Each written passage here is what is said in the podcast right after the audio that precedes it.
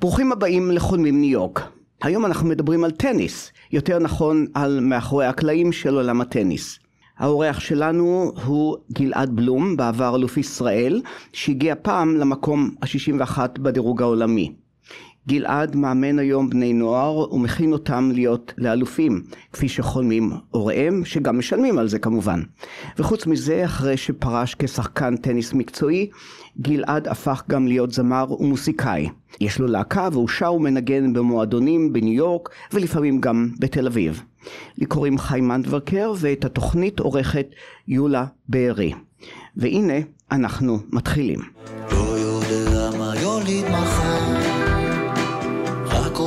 לשים ראש על הקר, ולהיצמד אל חום גופי. היום היה יום מיוחד, לא יודע איך לומר זאת שוב, כמה שאני אוהב אותך, יושב על המרפסת מנגן. שוב שלום לכולכם. הקשבתם לקטע מהשיר מרפסת מהאלבום החדש של גלעד בלום, שהיה פעם אלוף ישראל בטניס, ושיחק ב-US Open. נחזור למוסיקה של גלעד לקראת סיומו של הריאיון. ובינתיים, שלום גלעד. שלום וברכה, חיים. אז אה, US Open בפתח, וזה עדיין מרגש אותך?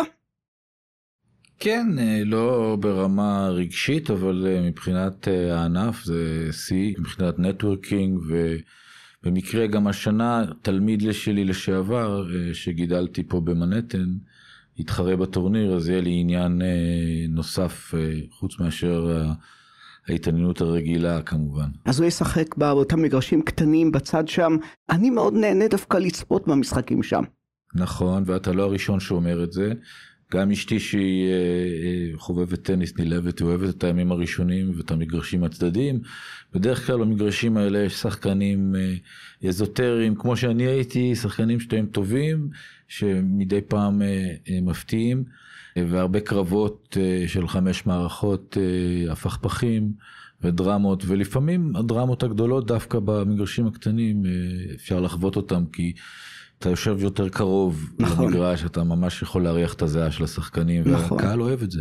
ואתה רואה את המכה, איך היא בעצם נעשה את זה, לא סתם על מסך, שזה קצת טיפונת יותר סטרילי, אתה רואה את זה ממש, אתה כאילו ממש חלק מהמשחק. לחלוטין. כן, ומה שם התלמיד שהתחרש? אלכס קובאצ'ביץ', אלכסנדר קובאצ'ביץ', הוא ילד שגדל ברחוב 100 וברודוויי, אה, בן להורים סרבים כמובן, שהיו שחקני פינג פונג.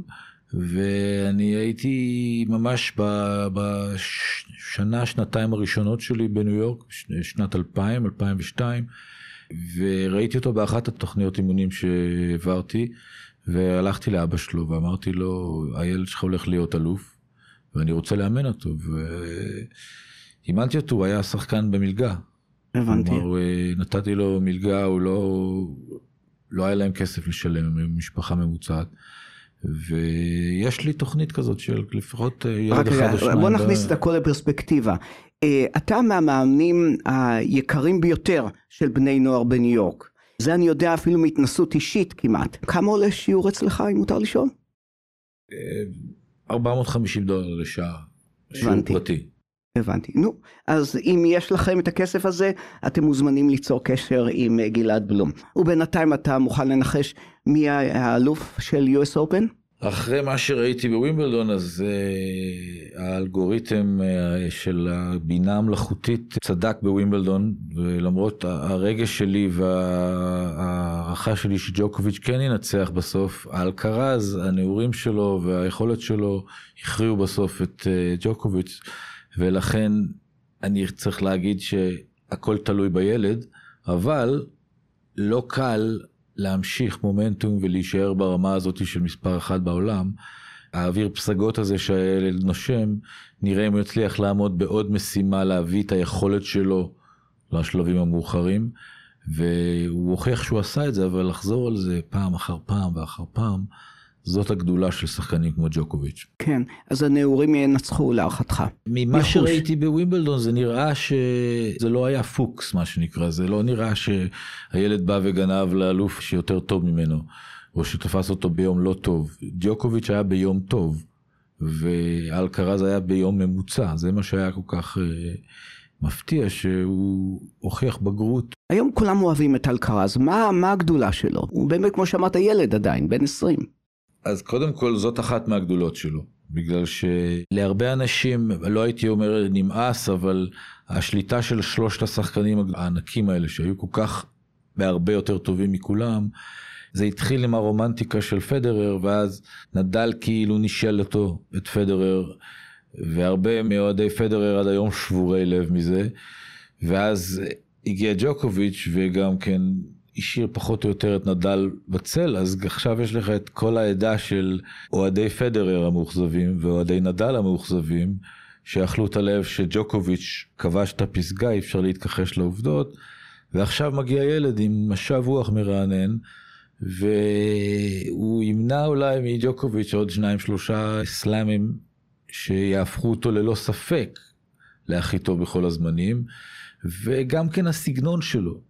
יש לו סגנון מבחינת טניס נטו, לא חוץ מזה שהוא משב רוח מרענן בתור זה שהוא צעיר, הכי צעיר שהגיע למספר אחד בעולם בהיסטוריה, ושהוא דמות חיובית וחייכן ועם פרספקטיבה ושתי רגליים על הקרקע, הסגנון שלו מאוד מגוון. מה זה, מה זה אומר? זה אומר שהנקודות שהוא אה, מייצר הן יותר הרפתקניות, יותר עם דמיון, עם יותר רגש, הוא אוהב להשתמש בחבטות מתוחכמות של דרופ-שוט של קצרים, הוא אוהב לעשות גיחות לרשת.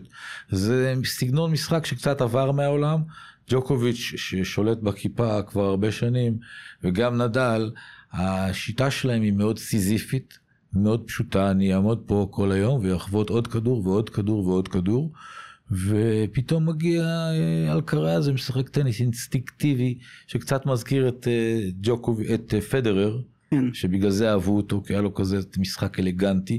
זה כמו אם אתה קצת אה, מתעניין בכדורגל, אז את הסגנון הזה של מוריניו, שסוחט 1-0 והרבה הגנה ובונקר, והסגנון של פפ, או של קלופ, שזה לחץ כל המגרש, והתקפה, התקפה, התקפה, ופוזיישן. אז שתי השיטות הוכחו כיעילות, אבל בטניס השיטה של אה, ג'וקוביץ' ונדל של להתיש את היריב ולנצח בעזרת עליונות פיזית ומנטלית, היא קצת, אפשר להגיד, עלתה לאנשים אה, על העצבים קצת, והם לאיזה מישהו שיבוא ויביא את הנוגדן, כן. וכנראה שיש עכשיו את הנוגדן, הוא הוכיח שהוא יכול לעשות את זה, הוא גם מספר אחד בעולם, גם זכה ב-US Open, גם זכה עכשיו בווימבלדון, גם נגד האלוף המכהן, אז בוא נראה אם תהיה לזה המשכיות, כמו שאומרים. כן, זה אם... הדבר החשוב בטניס. כן, אם נלך על המשקל, הם שכחו להיות יהודים, שמישהו אמר פעם, אז שחקני הטניס שכחו לרוץ לרשת. הם לא שכחו, זה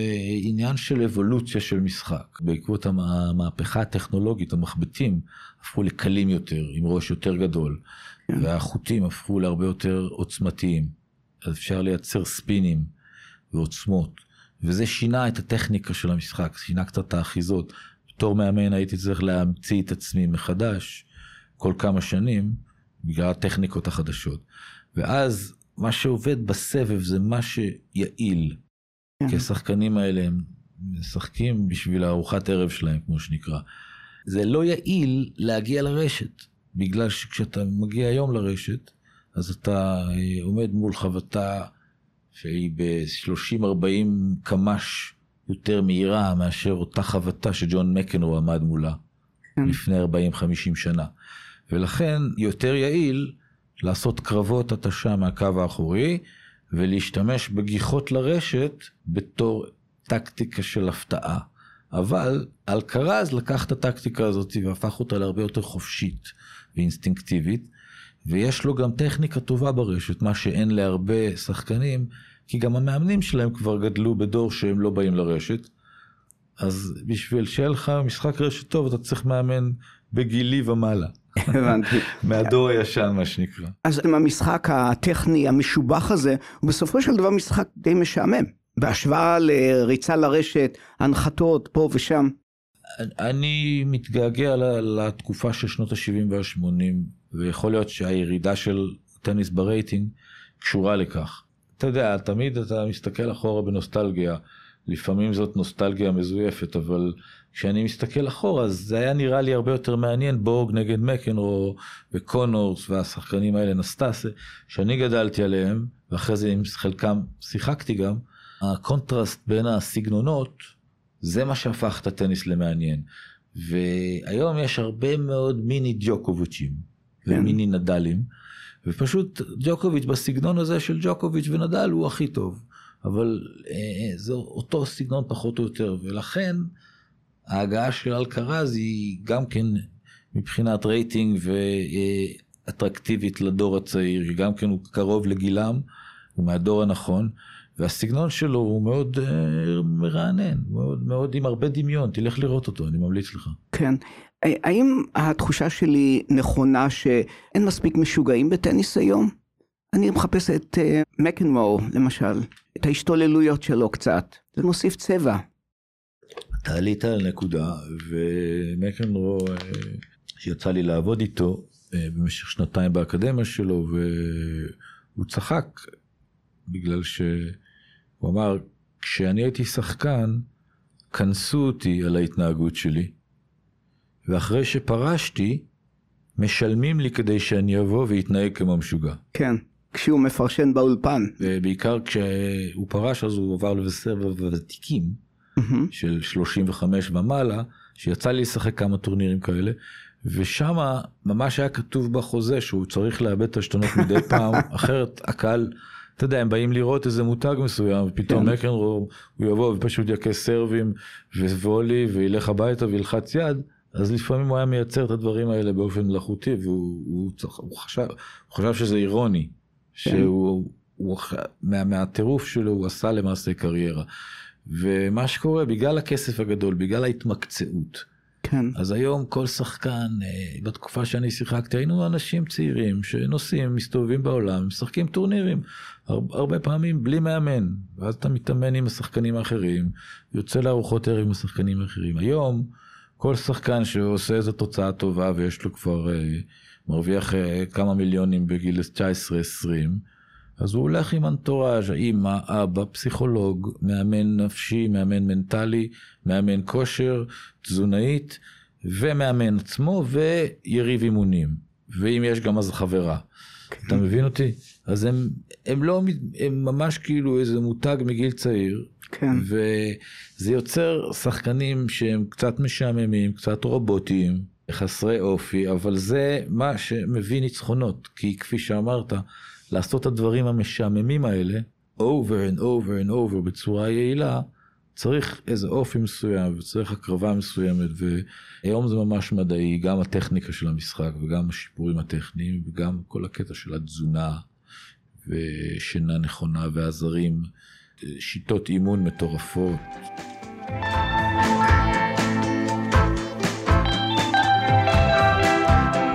יושב על גלעד, לפני התוכנית אתה יעצת לי כחלק מההכנה שלי לצפות בסדרת הטלוויזיה Break Point, ואכן זו סדרת טלוויזיה מעולה. ואפשר להיכנס לתוך עולמם של שחקני הטניס. שם אני גיליתי טוב יותר שחקן שהוא נחשב מבין המשוגעים המעטים שיש היום, וניק קיריוס מאוסטרליה. מה הסיפור של ניק קיריוס? הוא חושב שהוא הטוב בעולם, אבל הוא במקום 70 ומשהו אם אני לא טועה. קיריו זה מסוג האנשים, כמו שהמאמן שלי צורף היה אה, מצטט את האמרה, אלוהים נוהג להעניק אגוזים לאנשים בלי שיניים. אה, ניק קיריוס נולד עם כישרון ביד נדיר. יש לו את האפשרות לייצר נקודות טניס, ויש לו חבטת הגשה שזה כאילו אס ממש. חבטת הגשה מבחינה טכנית מושלמת. כאילו כן. שנולדת עם איזה מתנה. ושאר המשחק שלו גם כן הוא מאוד פלאשי, הוא מאוד מוכשר, כישרון נוטף ממנו. יש לו בעיה שהוא, פעם היו קוראים לזה עצלן. כן. היום קוראים לזה בעיות מנטליות. אתה מבין אותי? כן. איך אומרים? הוא יודע לשחק טניס טוב on a given day, אבל, אני הזכרתי את זה לפני זה, ההמשכיות, ה- לשחק כל ערב טניס טוב, ולא להרפות במשך שנה. מי שעושה את זה יכול להגיע מספר 1-2 בעולם ולהגיע למספרים מטורפים של אה, נדל וג'וקוביץ' ופדרר, שהם אנשים שחיים חיים סולידיים, בלי כל מיני סקנדלים עם האישה ועם חברות, לא באתרי הרכילויות, הולכים לעבודה, מתאמנים, משפרים את המשחק שלהם, שומרים על הגוף שלהם, והוא אה, היה משחק ווימבלדון לפני שנ, שנתיים, הוא הגיע לגמר ווימבלדון, ואחרי כל משחק הוא היה הולך לשבת בפאב עם חברים עד 2, 3, 4 בבוקר. והסוכן שלו היה צריך לגרד אותו ולגרור אותו למיטה שיישן כמה שעות, בכל זאת, יש לו משחק. כן. אז הוא הגיע עד הגמר, שזה מטורף. הוא הפסיד בגמר לג'וקוביץ', בכל זאת יש הבדל בין לנצח את הגמר, אבל הוא הגיע לגמר ווימבלדון, והוא הגיע לטופ חמש בעולם, אבל ברגע שהוא עשה את המיליונים הראשונים שלו, וגם כן בגלל שיש לו כזה אופי מוחצן, ועם כל העוקבים ואינסטגרם וכל הזה, הוא עושה כספים מ-endorsements, חסויות, ויש לו כבר כמה עשרות מיליונים בבנק, והוא חי טוב, והוא 30 בעולם, 20 בעולם, והוא מסתובב, והוא מדי פעם נותן איזה טורניר טוב, אבל זה לא זה, בגלל שאין לו את ההמשכיות, כי הוא לא מצליח לעשות day in, day out, ואנשים שבאים לעבודה ועושים את ה-day in, day out רוטינות, בסוף ינצחו אותו. כן. ועכשיו הוא uh, all over the place, גם מהמחלה הנפשית שלו, כאילו הוא גם עושה כסף, שילמו לו בנטפליקס שהוא ידבר על זה. כן. עכשיו אני מהדור הישן, אני לא צריך לדעת את החיים האישיים של הספורטאים. שאני, אם אני אוהב ספורט ואני הולך לראות כדורגל או את מייקל ג'ורדן או whatever, אז אני לא צריך לדעת את הכביסה המלוכלכת. אני רוצה לראות אותו על המגרש, ומחוץ למגרש אני מאחל לו בריאות, כמו שלכל אחד. כנ"ל ניק קיריוס. כן. הבעיות שהוא, שהוא עובר הן בעיות שכמעט כל בן אדם עובר, בין אם הוא שחקן טניס או לא, אבל כשאתה עם 30 מיליון דולר בבנק ואתה מסתובב באצטדיונים מלאים ואתה מתלונן שאתה עם אה, התקפי חרדה, אז אותי זה פחות כן. מרשים מהבחינה הזאת. אז אני כבר מבין שאתה לא אוהב רכילות, ובכל זאת, אם יש לך משהו מעניין להגיד, משהו על פדרר, ג'וקוביץ', נדל, משהו כזה שאנחנו לא יודעים בדרך כלל? משהו שמדברים עליו ככה מאחורי הקלעים? כולם נראים לי ככה מסודרים מאוד. מהשלושה הכי מעניין, בעיניי הוא ג'וקוביץ', mm-hmm. מבחינת דמות ומורכבות של דמות. השאר, מין פדרר זה פשוט גלויה של איך ספורטאי צריך להיות, כן. להתנהג, זה too good to be true. קריירה ממש מופלאה וסטייל וכל מה שהוא עושה, הוא, הוא עושה בסטייל הכי גבוה שיש מצד אחד, מצד שני זה משעמם כן. אותי. נדל כנ"ל, יכולת סיזיפית לנצח 14 טורנירים של פריז, זה משהו בלתי אנושי, לכל מי שקצת מבין בטניס, אתה מנענע את הראש בהשתאות מההישג הזה, וכל כך הרבה שנים של סבל ושל מפציעה, וה... וגם כן הוא עשה הכל בכזה קלאס, בלי, בלי הרבה דרמה, ספורטיביות וג'נטלמניות, גם להסיר בפניו את הכובע. וג'וקוביץ', הדרך שהוא עשה היא מאוד uh, מורכבת ומעניינת. ואותו יצא לי להכיר קצת יותר באופן אישי בתחילת הקריירה שלו, לאיזה תקופה של שבועיים, שהייתי חלק מאיזה תקופת אימונים שהוא עבר, שהייתי שם, ראיתי את זה מקרוב והכרתי אותו קצת. והתרשמתי מאוד כבר אז מה, מהאישיות שלו, מהנחישות. אתה התאמנת איתו בעצם, נכון?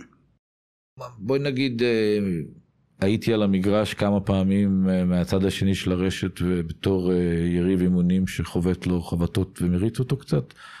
פעם או פעמיים באחד מה...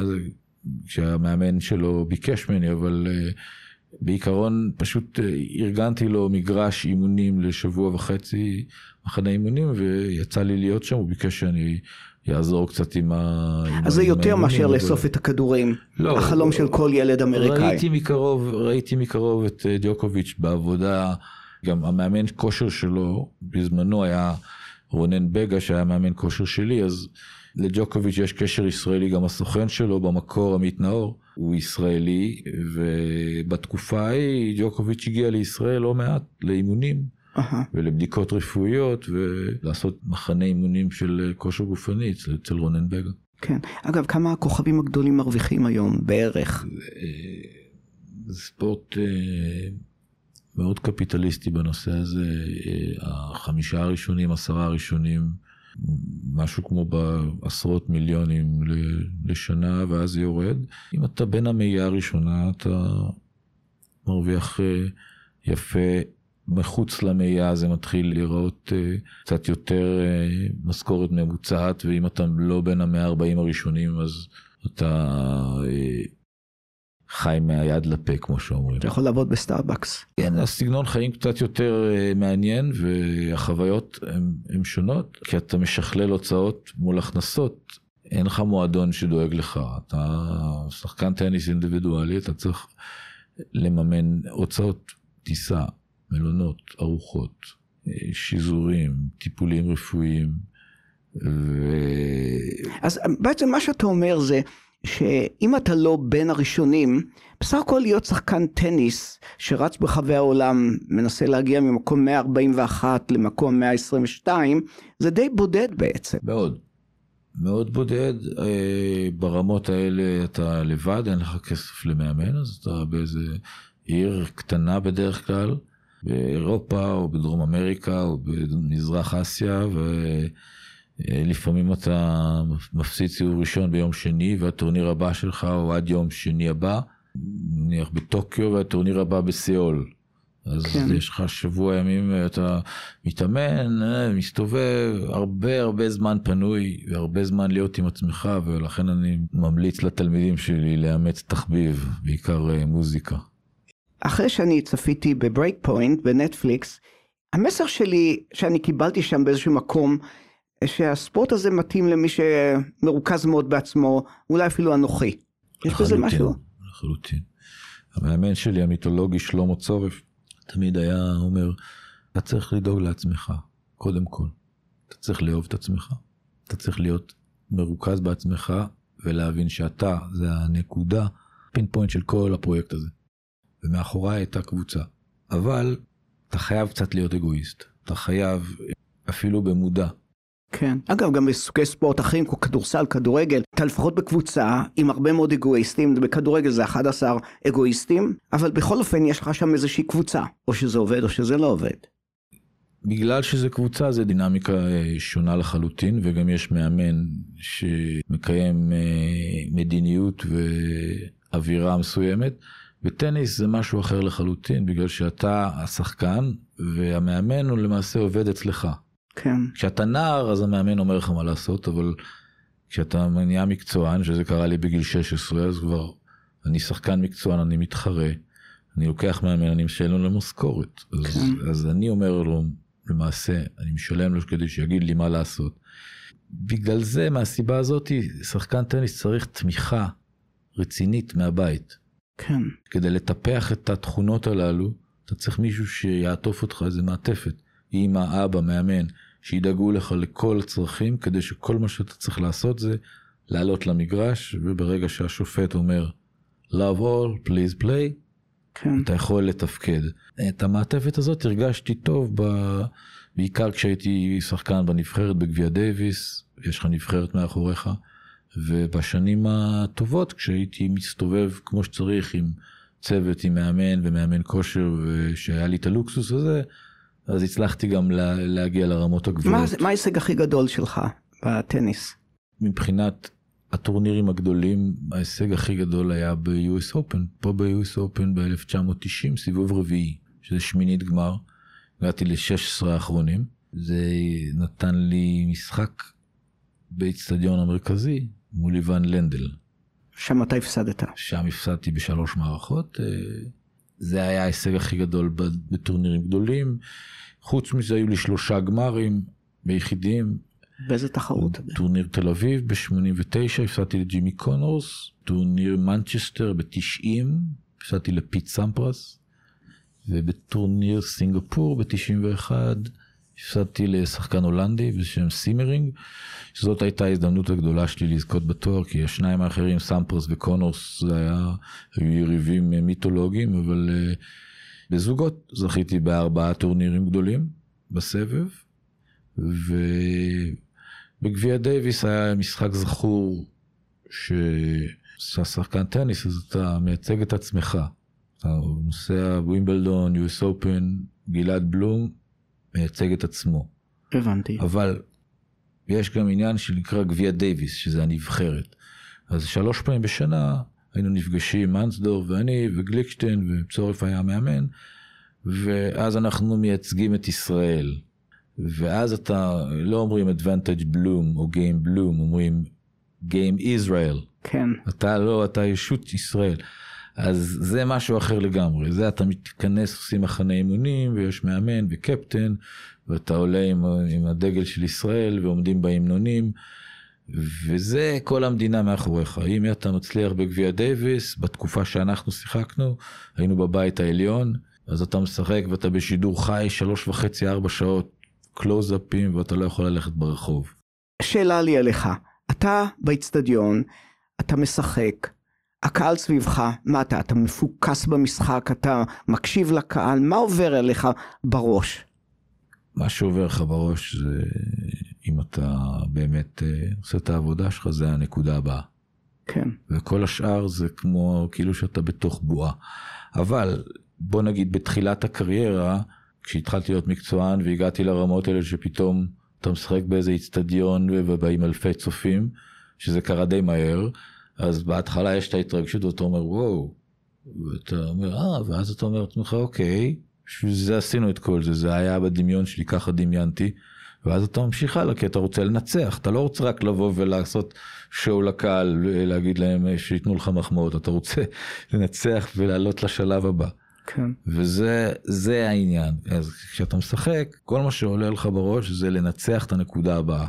כמו שאמרת, אתה בבועה בעצם. אתה בבועה. מצד שני, אחרי כמה שנים, באופן טבעי, כשאתה ספורטאי ואתה נכנס לאיצטדיון ואתה רואה איצטדיון מפוצץ באנשים, האדרנלין במשחקי הנבחרת היה מקבל כאילו תאוצה, לא שאני פטריוט מבחינה אישית, אבל כששיחקתי עבור נבחרת ישראל, הייתי מאוד פטריוט. כל המדינה מסתכלת. אז, כן. אז אה, אם כבר פטריוטיות, אז פטריוטיות בספורט, דבר לגיטימי.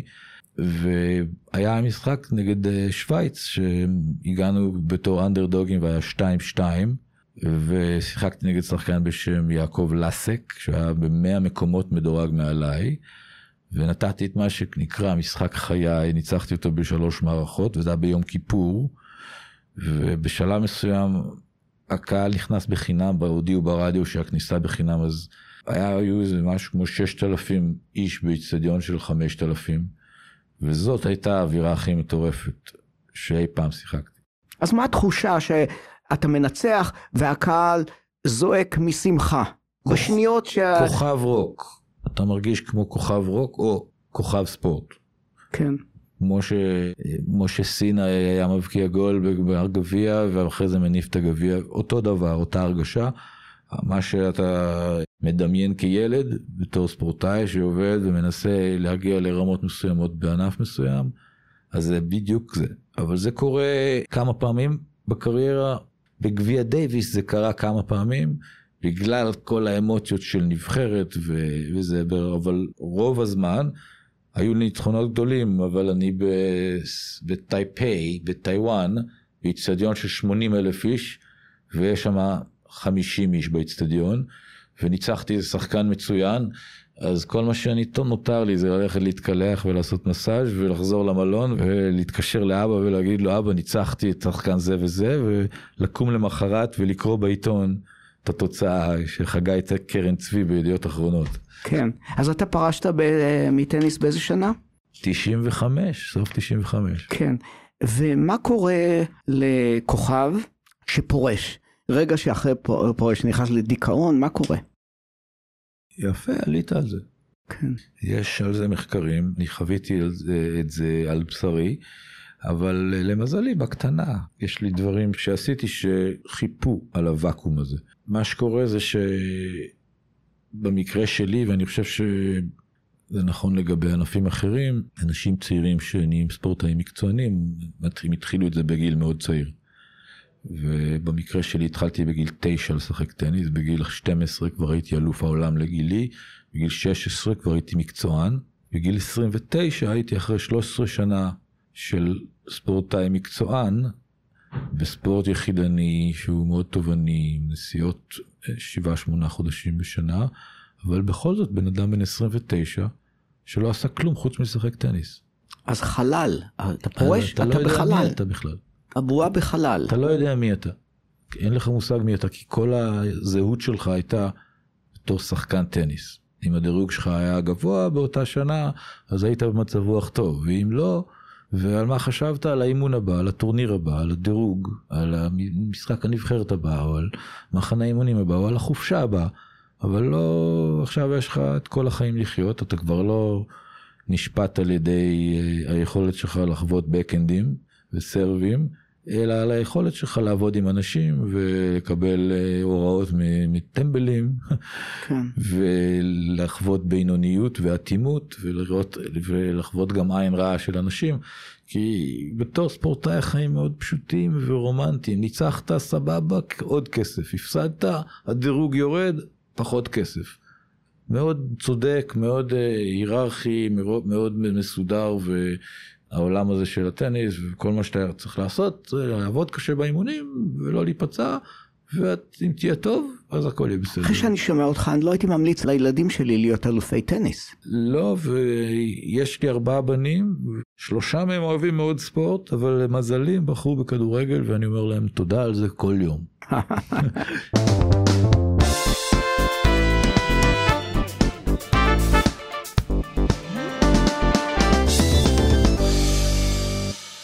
אתה מאמן בני נוער כאן, ואתה מאוד בולט בניו יורק. שוב, להורים שרוצים שהילדים שלהם יהיו כוכבים. אני לא בטוח תמיד שהילדים רוצים להיות כוכבים, אבל לפחות ההורים רוצים. אז אה, זהו, שאצלי הבית ספר שאני מריץ כבר מעל 20 שנה, למעשה משנת 2000, בחרתי לאמן מה שנקרא היי פרפורמנס, בעברית קוראים לזה הישגיים. כן. ילדים ש... תחרותיים, ילדים שרוצים to go places. עכשיו, מה זה to go places? זה לא כולם הולכים לווימבלדון, למעשה 99% לא הולכים לווימבלדון. כן, ב-30 שנות אימון, שני שחקנים שלי הגיעו לווימבלדון. כן. אחד מהם זה דודי סלע ועוד אחד זה הקובצ'ביץ' הזה. כל השאר הגיעו לקולג' או לנבחרת ההייסקול שלהם, כל אחד עם המטרות שלו. בחרתי אבל לא לעבוד עם שחקנים מתחילים או עם מבוגרים אה, שרוצים רק אה, להזיע איזה שעה ושאתה תחבוט איתם כמה כדורים. כן. בחרתי ממש להיות מלמד ומנטור לשחקנים שרוצים להגיע לרמות של לפחות מכללות. כן. אז מה קורה לכוכבים הגדולים אחרי שהם פרשו? אז יש להם הרבה כסף. הם יכולים לקנות בית בהמפטונס או בתל אביב. כל אחד אה, זה סיפור שונה, אין איזה שטאנץ, אבל מה שכן יש מכנה משותף, קודם כל לא כולם פרשו עם, עם מיליונים, כן. בייחוד אה, שחקנים מהדור שלי שהכסף הגדול עדיין לא הגיע, למרות שהרווחנו והרווחנו יפה מיותר מפחות, אבל רוב השחקנים, רוב האנשים עדיין צריכים לעבוד למחייתם, ואנחנו רואים שחקנים כמו בוריס בקר שעם כל הזה שלו, הוא הגיע למצב של פשיטת רגל ואפילו כלא. בית סוהר גם. אבל אחת מהתופעות הידועות ש... שאחרי פרישה של ספורטאי יש איזה משבר בגלל הוואקום, החלל שנוצר, בגלל שאתה רגיל לרמות של ריגושים שהן לא רגילות, שלא בן אדם שעובד בבנק או בדלי, הוא, מה הריגוש שלו, שייכנס איזה סלבריטי ויבקש ממנו מסטיק. אה, בטניס אתה רגיל להיכנס לאיצטדיון, אה, אתה יודע, אינטנסיביות ודרמות ומתח, ואם אתה מנצח אז זה גם עניין ציבורי ודברים כאלה. פתאום אתה אה, הולך לעבודה וחוזר, ואני במקרה שלי הלכתי לאוניברסיטה, למדתי שנתיים, רציתי ללמוד קצת באקדמיה, לראות אה, מה, מה קורה בעולם, לה, להעשיר את עצמי מבחינה, מבחינת ידע אישי על החיים ועל דברים שהם לא טניס. אה, רציתי לעשות משהו שונה מטניס, אבל גיליתי ש... גיליתי שאני מאמן טוב ומאמן בדם ואוהב לאמן. ו... אגב, אומרים עליך שאתה קשוח. גם אלה שמכירים אותי אומרים לי שאני עם השנים התרככתי. אז אני לא מכיר את האם השנים.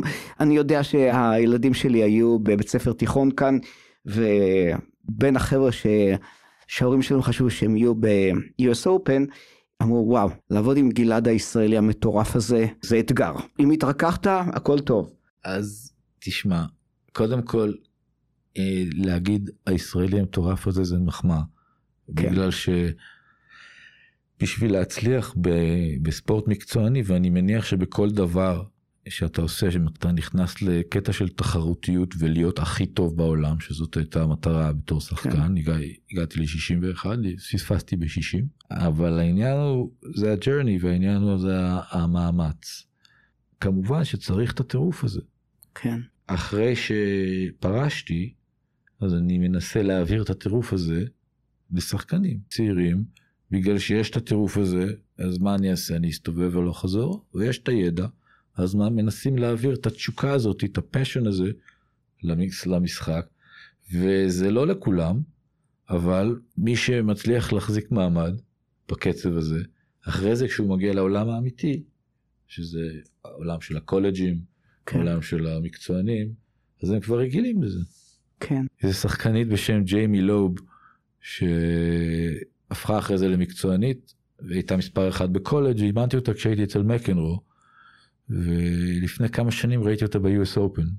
אז אמרתי לה, ג'יי ג'יימי, you remember me? ואז היא הסתכלה אליי ואמרת לי, do I remember you?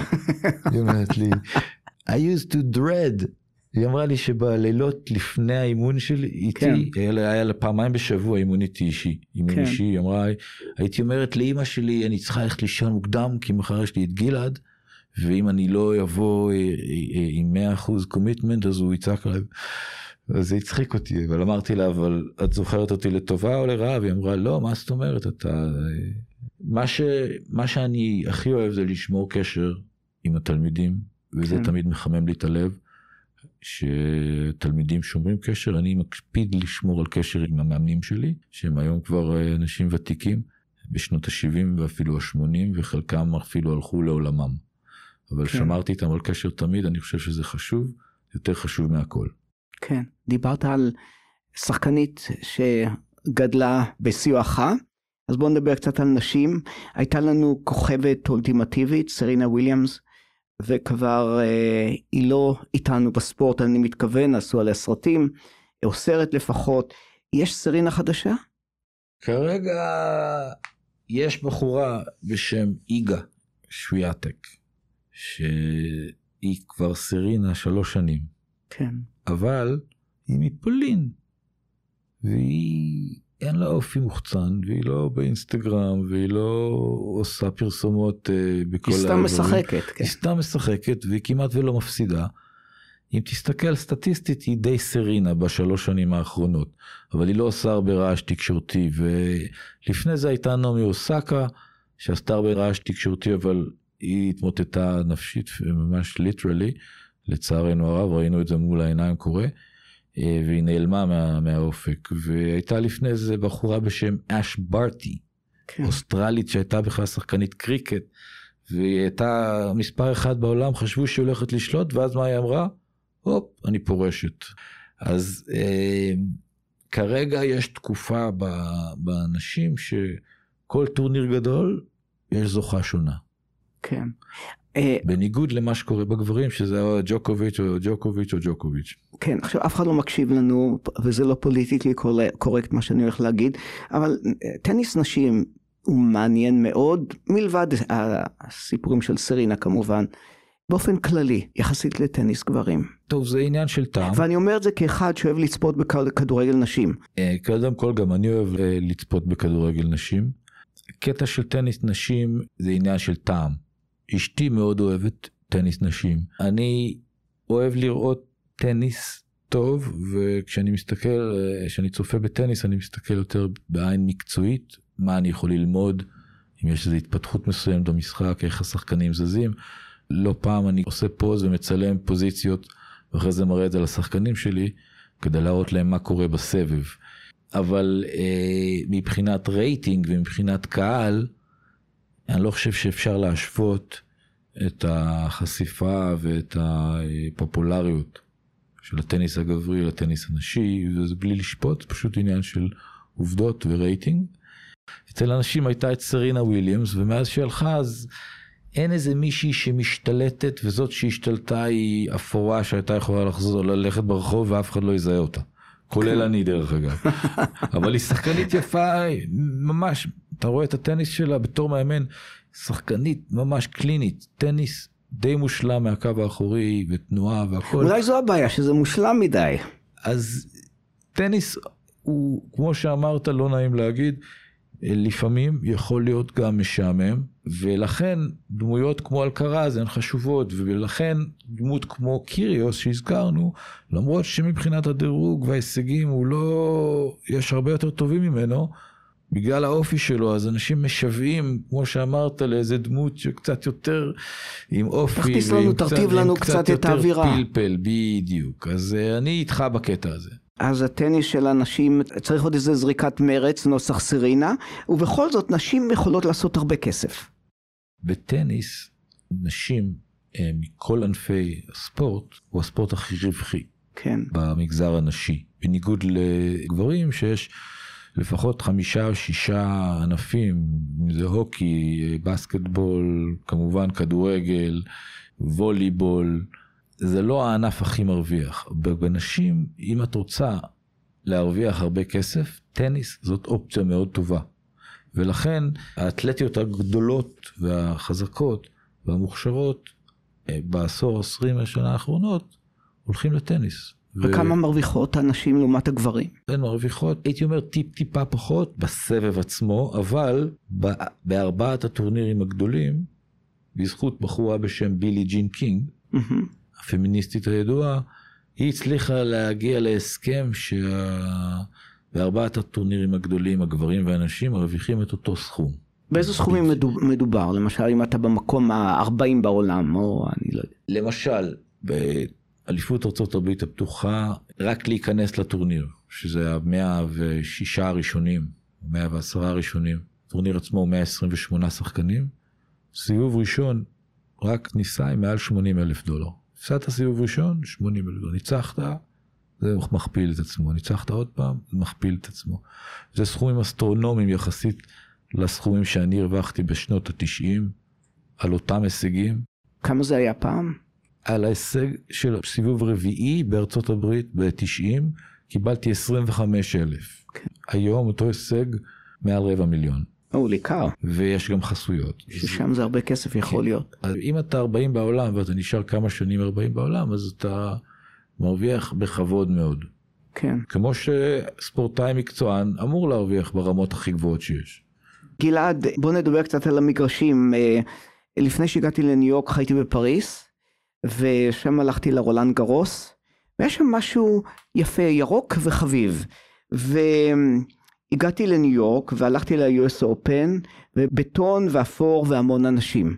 אני לא יודע אם זה עדיין חביב וירוק בפריס, ובכל זאת זה שונה. כל מגרש או כל תחרות היא שונה. מה הייחוד שנניח של התחרות הכי חשובה זה עדיין ומבלדון, נכון? אני חושב שאתה מתכוון אדום, החמר האדום בפריז. כן, כן, נכון. כן. כל טורניר זה עוף אחר לגמרי.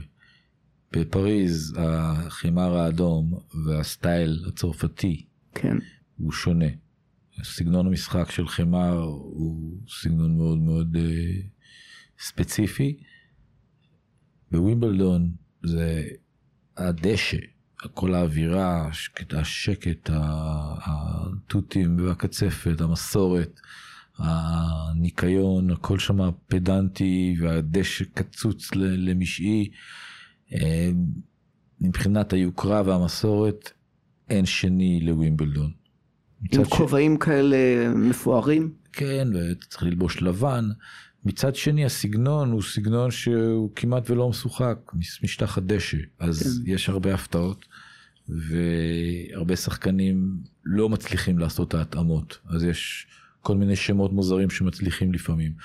אליפות ארצות הברית זה משהו אחר לגמרי, אולי הטורניר הכי גרנדיוזי מארבעה, כן.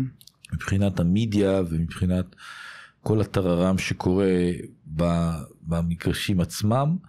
אני פחות מתחבר, אה, כמו שאמרת, בימים הראשונים ללכת למגרשים בחוץ, אני מאוד אוהב לראות את השחקנים האלמונים, את הצעירים שפורצים, ולהסתובב אה, עם העמך, זה יותר מעניין אותי מאשר לשבת באיצטדיון. אה, אם כבר לראות משחק באיצטדיון אז אפשר לראות את זה על המסך גדול בבית.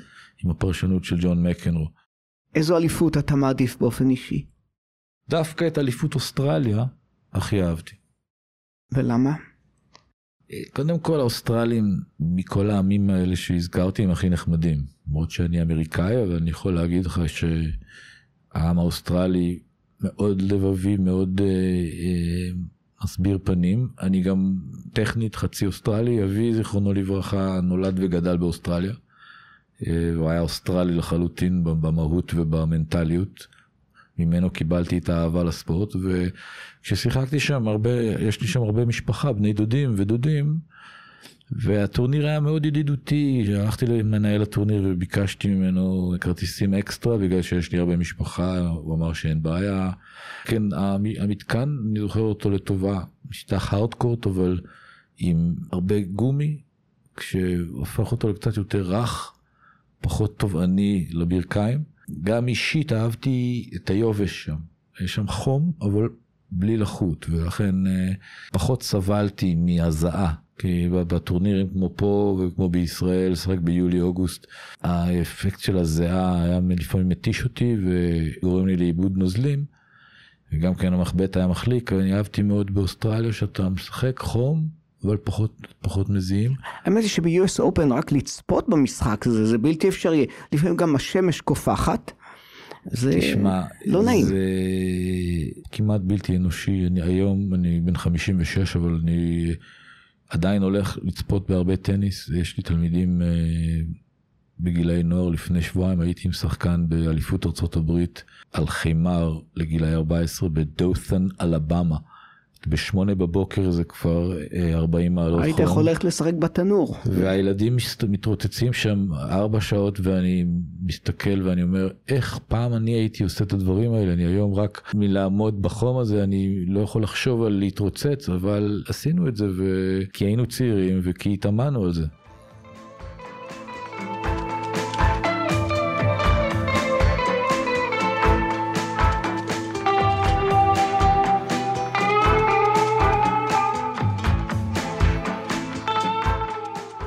גלעד, טניס היה משחק אריסטוקרטי, היום כבר לא. נכון. מה אה, קרה? גלובליזציה של המשחק, זה שינה את פני המשחק. כשאני גדלתי, כפי שאמרת, בשביל להיות שחקן טניס צריך היה להיות חבר במועדון, וצריך כסף למחבט, כסף לכדורים וכסף לשיעורים. שחקני טניס בסבב שנות ה-70, 60-70, היו אה, מהמדינות האנגלוסקסיות, אוסטרליה, ארה"ב, אנגליה, קצת צרפת, דרום אפריקה, קצת אה, הודו, ספרד, אבל ברוב המדינות זה היה ענף איזוטרי. עם כניסת הכסף הגדול, יותר ויותר מדינות התחילו להתעסק בטניס. פתיחת שערי הקומוניזם, ואז הרבה ספורטאים שהיו מאולצים ללכת לכל מיני ענפים כמו אתלטיקה או כדורעף או כדורסל, עכשיו שכבר היה שוק חופשי והם ראו שטניס זה ענף שאפשר להרוויח בו כסף, אז הרבה מהכישרונות התחילו לשחק טניס. סרביה, סלובניה, קרואטיה, אה, ואז הם התחילו לייצר שחקנים בגלל שזה עמים מאוד אתלטיים עם תרבות ספורט מאוד מפותחת. ואז השלושת הגדולים, פדרר, נדל וג'וקוביץ', שהפכו את הענף להרבה יותר פופולרי באירופה, וגם כן בדרום מזרח אסיה, בדרום אמריקה, ויותר ויותר מדינות גילו את הענף, וגילו שזה זה לא rocket science לייצר שחקנים טובים, ומדינות כמו אמריקה, ארה"ב ואנגליה, שהיו שולטות, כבר לא דומיננטיות. כן. אני חושב שאומרים שבעשור האחרון ארה"ב קצת נסוגה. זה לא רק בעשור האחרון, האלוף האחרון שזכה בטורניר גדול שהוא אמריקאי היה אנדי רדיק ב-2003. מאז אף אמריקאי לא זכה בטורניר גדול. היו כמה שהגיעו לרבע או לחצי, אבל אף אחד מהם לא זכה בטורניר, אחד מהארבעה. וכרגע יש 13 או עד 15 שחקנים אמריקאים במאייה הראשונה, שזה לא רע. אבל אף אחד הוא לא ממש בטופ 10, והרוב בין, בין מקום 50 ל-100. איך אתה מסביר את זה? שאר העולם הדביק את הפער, א', בזה שהתחילו לשחק טניס במדינות, כמו ש... כפי שציינתי, וב', שיטות האימון באירופה עקפו את האמריקאים. האמריקאים הרבה שנים היו מייצרים אלופים באופן אורגני, כלומר, בגלל שיש כל כך הרבה אנשים, וכל כך הרבה מסורת, וכל כך הרבה מועדונים, אז כבר יצמח סמפרס, ויצמח אגסי, ויצמח ג'ימי קונורס. אתה מבין? אבל זה כבר לא עובד ככה. היום טניס זה ספורט מדעי, זה ספורט מאוד טכני, והאירופאים יש להם אה, מתודיקות יותר מתקדמות, ובאמריקה מנסים להדביק את הפער. אני יודע את זה כי אני חווה את זה בתור מאמן שהוא אה, בשוק האמריקאי. והתלבושת היא כבר לא לבנה. חוץ מבווימבלדון, אז כן. היא כבר לא לבנה. ואיך זה נראה למרות לך? שאני אוהב לבן. כן. אז מה, מה קרה? פשוט מאוד אה, השתחררות מכ- מכבלים? זה גם זה וגם פרקטיקה. אני חושב שאם אתה משחק על חמר אדום או על חמר ירוק, אז לבן זה לא הכי חכם. אתה חוזר הביתה והחולצה מלאה באבק אה, ואז זה נדבק וכבר קשה להוציא את זה. דבר שני, אה, מישהו אמר לי פעם, אני שאל, שאלתי את אותה שאלה איזה מישהו שמתחום האופנה והוא אמר לי לבן זה פסה. כן. אני עדיין אוהב לבן. כן. עכשיו גובה. אני מבין שהגובה של השחקן או השחקנית משחקים היום תפקיד חשוב מאוד בטניס. יותר מאשר כשאני הייתי שחקן בשנות ה-80. זאת אומרת, אם אתה שחקן נמוך, קשה לך יותר להגיע להישגים, או שזה עניין של... כן, ולמה? בגלל ששחקנים גבוהים יש להם יתרון בהגשות. קודם כל יש להם אה, יותר גובה ואז האחוזים שלהם בהגשות יותר גבוהים באופן טבעי. אה, יש להם מוטות ידיים יותר ארוכות ואז זה מאפשר להם לייצר חבטות בעוצמות יותר גבוהות וגם יש להם רגליים יותר ארוכות אז אם הם אתלטים מספיק כדי לעבוד עם הרגליים האלה אז כיסוי המגרש שלהם יהיה יותר יעיל מאשר שחקן שהוא עם רגליים יותר קצרות. מצד שני, שחקנים שהם יותר אה, נמוכים, יש להם קואורדינציה יותר גבוהה, אה, יכולת לשנות כיוון יותר, כן. יותר גבוהה, אולי כושר גופני, סיבולת ועמידה ועמידות בפני פציעות יותר גבוהות. וה-pros and cons האלה הם כרגע בגלל השינוי הסגנוני שהפך ליותר מבוסס על עוצמה וכושר גופני וכוח, אז בגלל זה שחקנים שהם יותר גבוהים, ויכולים לעשות overpower לשחקנים יותר נמוכים ומוכשרים ולכן אתה רואה פחות שחקנים כאלה כמו גליקשטיין או דודי סלע או מנסדורף או כמוני שהם בגבהים ממוצעים. גליקשטיין קצת יותר גבוה אבל או שחקנים כמו נסטסה או מקנרו שהם כן, יותר אה, אומנים עם מחבט ואתה רואה יותר גלדיאטורים. כן. במושגים שלי אתה עדיין גבוה, אבל אם היית גבוה יותר, כנראה היית יכול להגיע רחוק יותר. אי אפשר להוכיח את זה, אה, יכול להיות שהייתי פחות קואורדינטיבי או שזה היה פוגע לי בתכונות אחרות, כי אתה יודע, זה מה שזה. אני הייתי בתקופתי מטר שבעים ואחד, למרות שאמרתי לכולם שזה מטר שבעים ושתיים, אבל זה מטר שבעים ואחד, אני מתוודה היום, אפשר... זה יישאר סוד כמוס. אבל היום, למשל, אה, יש שחקן ישראלי שהוא אה, מהמובילים בישראל, שאבא שלו הוא מאוד נמוך, אבל הוא לקח אה, תרופות הורמונים של גדילה, והיום הוא מעל מטר שמונים, שמונים וחמש, אז היום וואו. אפשר לעשות את זה. אני לא ממליץ, לא הייתי עושה את זה גם אם הייתי יכול, אבל היום שחקנים שרוצים להיות יותר גבוהים, והם יודעים שהם נמוכים מבחינה גנטית, יכולים להפוך לגבוהים. כן. זה כבר פרקטיקה שהרבה אנשים עושים. ולגיטימית. זה לגיטימי, זה חוקי, אני, אני, יש אני חושב שיש לזה תופעות לוואי, יכול להיות לא הכי חיוביות, זה די, אה, די קשה, אתה לא, אתה לא מוצא שחקנים פחות ממטר שמונים, מטר שמונים וחמש, ברמות הגבוהות. זה פשוט עובדה.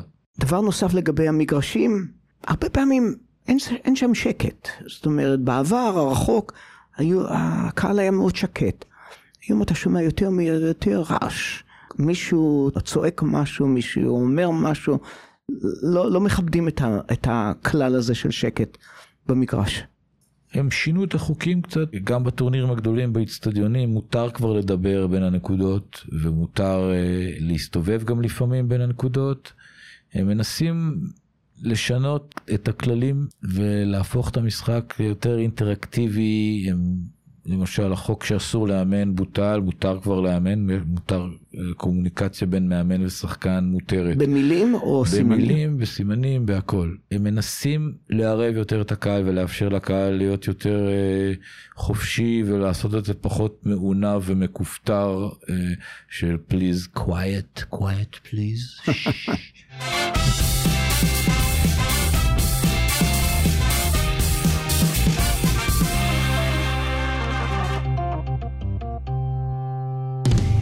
שאלה לי עליך, מה זה כריזמה בטניס? אז כריזמה זה, זה יכול להתבטא בשתי צורות למעשה. אחד זה הכריזמה שלך עם המחבט, מה אתה עושה עם הכדור עצמו, איך אתה משחק. ושתיים זה הכריזמה שלך בין הנקודות, איך אתה מתנהג כלפי שופטי הקו, אוספי הכדורים, הקהל, היריב שלך ועצמך. סגנון דיבור, סגנון, אה, סגנון משחק, אה, סגנון התנהגות. הקהל אוהב שהשחקן שובר את הרקטה? זה כמו לראות מכות בהוקי. כן. אתה, לא יכול להזיז את העיניים שלך ואתה אומר אוי מה זה זה בושה אבל אתה לא יכול להזיז את העיניים שלך מזה אז אה, אני חושב שהקהל אוהב שחקנים עם אופי. מה זה אומר אופי? שחקנים שנותנים את המקסימום, שנותנים מעצמם, ושחקנים ש- שמשחקים קצת עבור הקהל. כן. אני הייתי בתקופתי שחקן מהסוג הזה, שככל שהיה יותר קהל, ככה יותר אהבתי. בתור שחקן אתה עושה דברים בשביל הקהל, אם זה איזה חבטה וירטואוזית, או איזה ג'סטשר, או איזה אגרוף, או להצביע לאיזה מישהו בקהל שאתה מכיר, כן. או... ואתה לא רוצה לריב עם מישהו שהוא צועק לך איזשהו משהו לא ראוי. לא, לא, זה, תשמע, קהל של טניס זה יחסית לכדורגל או לכדורסל אפילו, זה קהל של חנונים. כן. אבל מדי פעם, אה, פעם שיחקנו בפורטוגל, גביע דייוויס, ישראל נגד פורטוגל, ואני שיחקתי זוגות עם מנסדורף. באתי לחוות הגשה, ומישהו בקהל צעק לי, I made love to your wife. הסתכלתי עליו ככה ויכולתי להגיב בכל מיני צורות, ואז אמרתי לו, I'm not married. ואז כל הקהל צחק. כן. אתה מבין? כן. או שפעם אה, קהל בסיציליה בגביע דייוויס, זה תמיד בגביע דייוויס, כי זה קהל מאוד אה, פטריוטי, אז אתה משחק בחוץ. צעקו לי, עשיתי ואמוס, לא יודע למה, אני ישראלי, ולקחתי איזה נקודה וצעקתי ואמוס, זה היה באיטליה, בסיציליה, והם הם התחילו לעשות לי ככה, קורטו, ומצביעים עליי, קורטו. מה זה? קצר, אה. הם כאילו ירדו עליי כי אני כן, נמוך, רצו כן. לרדת עליי. עכשיו אני כמובן לא, לא הבנתי מה זה, אבל ראיתי אלפיים גברים אה, סיציאנים, קורטו, קורטו, ומצביעים עליי. כן. ובאותו רגע אמרתי, היה שווה כל האימונים. אני הסתכלתי על זה כעל חוויה, אמרתי בוא'נה, אני שוכב על החמר. אלפיים סיציליאנים צועקים לי קורטו. עכשיו אתה יודע מה זה. ואני מייצג את ישראל במשחק טניס. מה יכול להיות רע? הפסד כן. ניצחון זה שולי. כן. אתה שברת אי פעם רקטה? לא אחת ולא שתיים. אז יש לכם שם בתיק היפה הזה כמה רקטות לשבירה, איך זה הולך? כשאתה מקצוען אז אין לך בעיה לקבל מחבטים, שולחים לך מחבטים בכל מקום שאתה הולך, אתה... הווילסון נותן לך זה המחבט להישבר? במקרה שלי זה היה הד, כן. אבל אה, אם אתה צריך מחבטים אתה מרים טלפון ואתה מקבל מחבטים. אז- הבנתי. אז אתה שובר אותם אבל אה, זה קריזה מחושבת כי בוא נגיד. לא תשבור את כל המחבטים, כי אחרי כמה אתה כבר תגיד רגע יש אימון מחר ואז תגיד אוקיי. קשה לשבור רקטה? או... לא. לא. מאוד קל. הבנתי. קשה לשבור מחבט על דשא. כאשר אנחנו נפגשנו לפגישת ההכנה שלנו, אמרת לי שאחד היתרונות הגדולים שלכם כטניסאים זה ה networking. אז ספר לי על ה networking שלך. לחלוטין. קודם כל, החיים של שחקן טניס הם חיים מאוד מעניינים. אתה נוסע מעיר לעיר, ממדינה למדינה, מדי שבוע, במשך שנים. קרקס נודד. קרקס נודד, ומעבר לזה שזה מלמד אותך על החיים ועל תרבויות שונות, אתה פוגש המון אנשים מעניינים, פשוט אנשים מעניינים. טניס זה ענף שמושך אנשים מעניינים, ובזכות הטניס יצא לי לפגוש אנשים שמעולם לא חלמתי שאפגוש. אם זה נשיאים, ראשי מדינות, מוזיקאים, רוברט פלנט, ג'ימי פייג', יצחק רבין, אנשים שמעולם לא, לא חשבתי שאני אפגוש, הכל בזכות זה שהם פשוט אוהבים טניס. אוהבי טניס, ברמה שהם רוצים להיפגש ולשחק עם שחקן כמוני שהיה מקצוען ומבינים מה, מה זה אומר. אמרת במקרה שפגשת גם אה, בדרך הזאת את ארנון מילצ'ן, המפיק ההוליוודי, מילצ'ן, ידידו של נתניהו. ביל גייטס, ג'ורג' סורוז, אנשים שהתגלו כחולי טניס, שהם היו יכולים לשבת איתך ולדבר איתך שעות על טניס. כן. וגם לשחק איתך, כולל מילצ'ן, מילצ'ן שחקן טניס לא רע דרך אגב, מאוד מוכשר. כן. שתיתם שמפניה ורודה?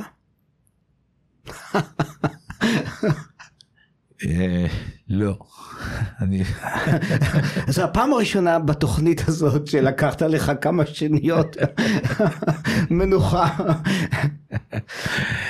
מילצ'ן, כן, אה, הוא אהב מאוד טניס, והיו שנים שהוא אה, היה האוהד מספר אחד של לנסדורף ושלי בתקופה שאנחנו היינו בשיאנו, שנות 90, 91, 92, עד אוסטרליה הוא בא לראות אותנו. יפה מאוד. אה, טוב, לא נלחץ אותך יותר מדי בעניין הזה. הייתי רוצה להגיד לך משהו לגבי networking. אתה הזכרת שפגשת את יצחק רבין, שהיה חובב טניס אה, גדול. רבין היה גם שחקן, אהה, הוא היה מגיע לשחק בקביעות, הוא היה מגיע גם למשחקי גביע שיחקת דייוויס. נגדו? לא שיחקתי נגדו, אבל אה, הוא היה בא לראות אותנו אה, באופן קבוע. כן, אז אני אספר. לך סיפור קטן על יצחק רבין וטניס. אה, בשעתו אני ראיתי את אה, בוב סיימון. בוב סיימון הוא כתב של 60 Minutes, הוא סיקר את ישראל במשך הרבה מאוד שנים, עיתונאי מעולה. Unfortunately הוא נהרג בתאונת דרכים כאן בניו יורק.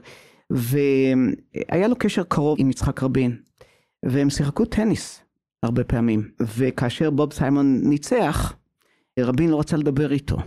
וכאשר רבין ניצח, הוא הזמין את בוב סיימון אליו הביתה, נתן לו משקה, משקאות אלכוהולים וסיפר לו הרבה סודות. ובוב סיימון אמר לי שבעצם הוא פיתח שיטה, הוא מפסיד נגד רבין ואז הוא מקבל המון סקופים.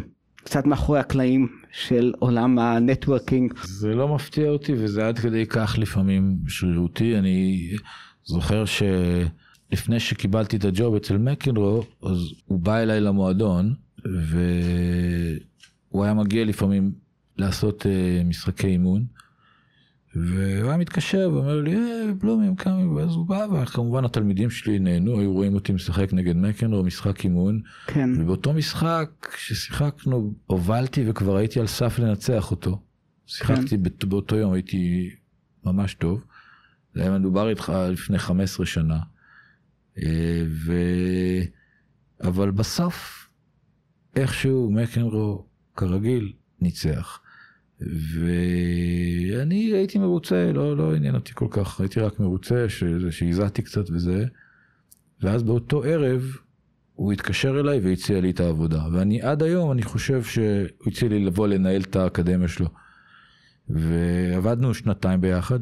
עד היום אני חושב שאם הייתי מנצח את אותה מערכה, הוא לא היה מציע לי את אותו ג'וב. אתה יודע מה, אני חושב, שאתה. אני חושב שאתה צודק. זה עד כדי כך, האגו של האנשים האלה הוא, ואני ראיתי את זה גם למשל עם ג'ורג' סורוז. כן, שיחקתי איתו משחק זוגות, אני הייתי הפרטנר שלו, והובלנו חמש אחד, וזו מערכה שלישית, נגד שני שחקנים, משחק ידידותי אצל ג'ורג' סורוז, עם המנהל בנק שלו ועוד חבר. הבנק עשה לג'ורג' סורוז צ'ופר, ואמר לו, אנחנו מביאים לך את גלעד בלום, וקיבלתי בעבור שעתיים הכי הרבה שאי פעם קיבלתי בתור מאמן. והובלנו חמש אחד, ואז נתתי להם לשחק חמש שתיים, וג'ורג' סורו צעק עליי. הוא אמר לי, why did you give them that point? כי זה היה משחק ידידותי. כן. היה כדור אאוט, אבל אמרתי לו, זה בסדר, חמש שתיים. אמרתי לו, מיסטר סורוז, it's 5-2. It's my serve, I promise you we're going to win. זה חלק מההסכם, לא? שהוא הולך לנצח. בדיוק. גלעד, הטניס הישראלי הוא לא מי יודע מה היום. פעם היו כוכבים, הם נעלמו.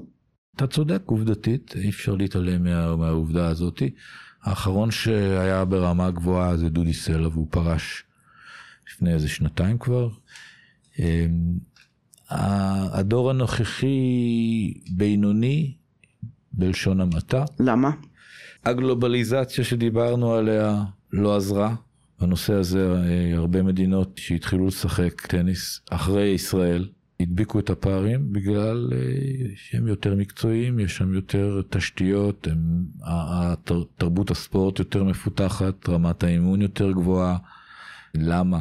ממה שאני רואה שבאים אליי תלמידים ישראלים ומגיעים אליי, השחקנים שמגיעים מישראל בדרך כלל לוקים במה שנקרא fundamentals, ביסודות. למה? אין, אין תשתית של מאמנים. במדינות המתקדמות של טניס, המאמנים הראשונים, מה שאני עושה למשל, שאני מקבל ילדים בני חמש, שש, ואני מאמן אותם עד גיל שמונה עשרה, אבל השלב הראשון הזה של בין גיל שש לגיל עשר, זה סוג מאוד ספציפי של אימון, ובמדינות שמבינות ושיש תשתיות, המאמנים הכי טובים הולכים לגילאים האלה. הבנתי. בגלל שאחר כך, ברגע שילד כבר עם יסודות, אז הרבה יותר קל לפתח אותו באופן בריא. אם אתה גדל בלי יסודות, אחרי זה כל החורים בהשכלה והפגמים הטכניים יצופו. וזאת, וזה בגדול מה שקורה לשחקנים הישראלים, הפגמים הטכניים שלהם מונעים מהם להתקדם.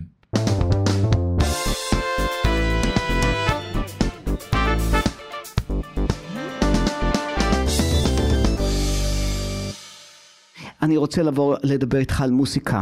אז היום יש לך להקה משלך. אורות הזרקורים נעלמו להם במגרשי הטניס, והיום אתה מופיע במועדונים קטנים בהרלם ובכל מיני מקומות אחרים.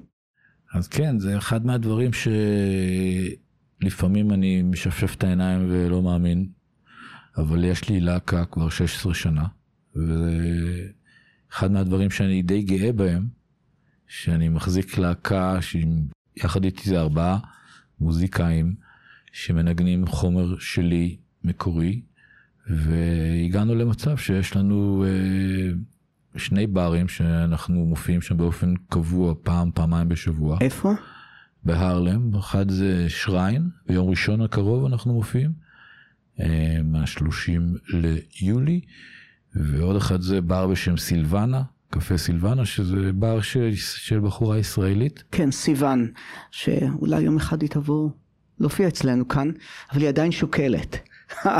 יש לה סיפור חיים מעניין מאוד, תמשיך. אז שני הברים האלה אימצו אותנו, אה, אה, מזמינים אותנו לשם באופן קבוע, פעם בשבוע, לפעמים אפילו פעמיים בשבוע, כשהם נתקעים בלי להקה, וזה אחד, מה, אחד מהתענוגות הגדולים שלי שאני... אה, אז אתה שר, אתה כותב את המוסיקה? ואת המילים? נכון. ויש לך מעבד? יש לנו בנדלי, דה רוברט שהוא הגיטריסט שלי והוא עושה את העיבודים ויש עוד מתופף ובסיסט.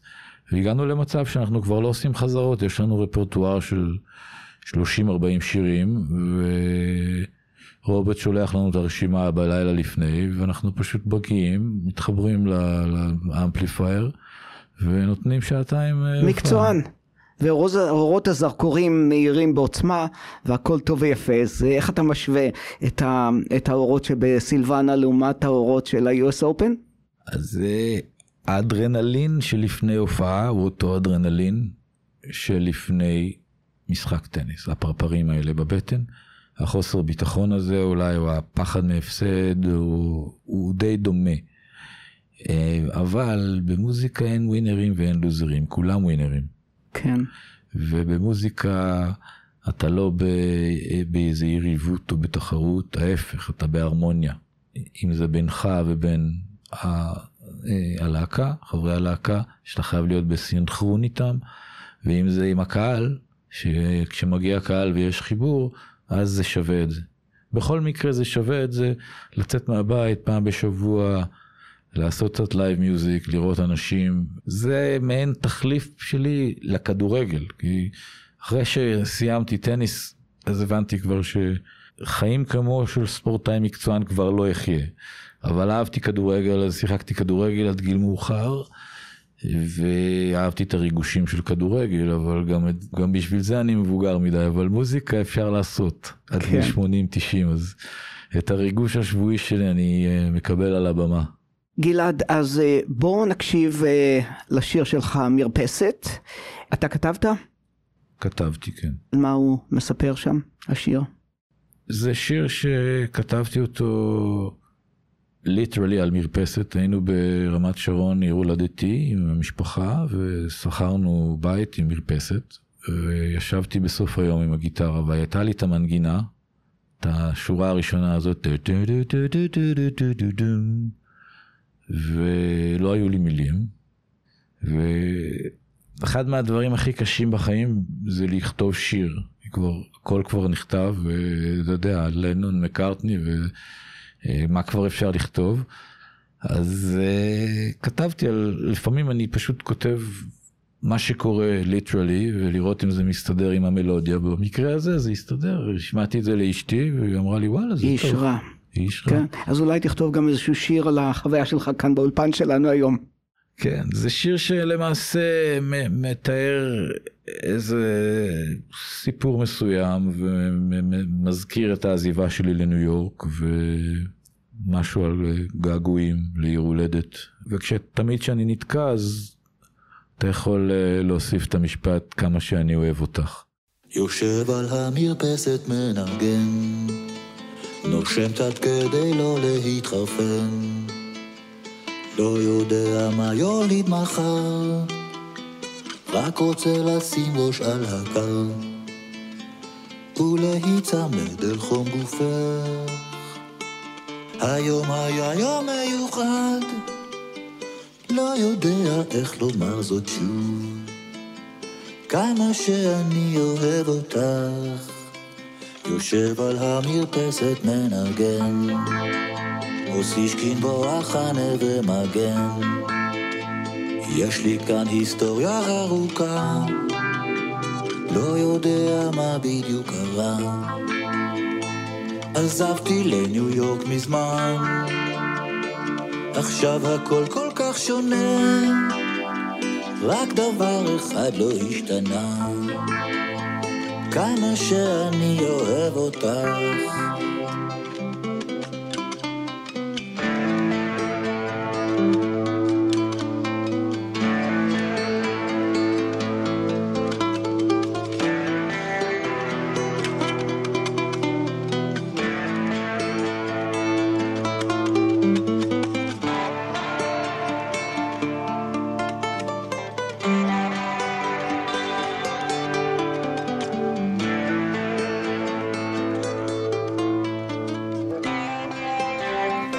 יושב על המרפסת מנגן, נושם קצת כדי לא להתחרפן. לא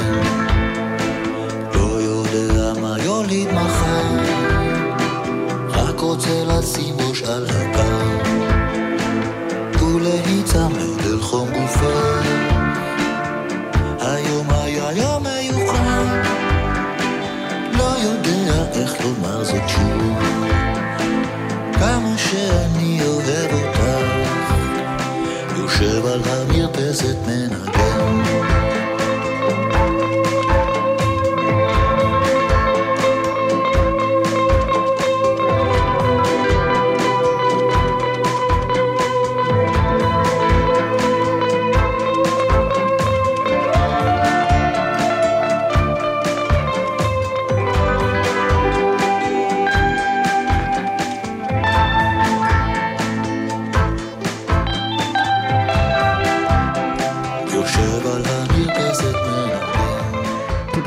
גלעד שהיית איתנו היום, ותודה גם לכם המאזינים שהקשבתם. אנא שתפו את הפודקאסט עם כל מי שחולם על ניו יורק, גם בישראל, וכמובן לעשות subscribe בערוץ בו אתם מאזינים לנו, וזה אומר ב Spotify, Apple Podcast, Amazon Music, Google ואחרים. נשמח גם לשמוע מכם. ושוב תודה גלעד, ולהתראות, ובהצלחה. תודה רבה, היה תענוג.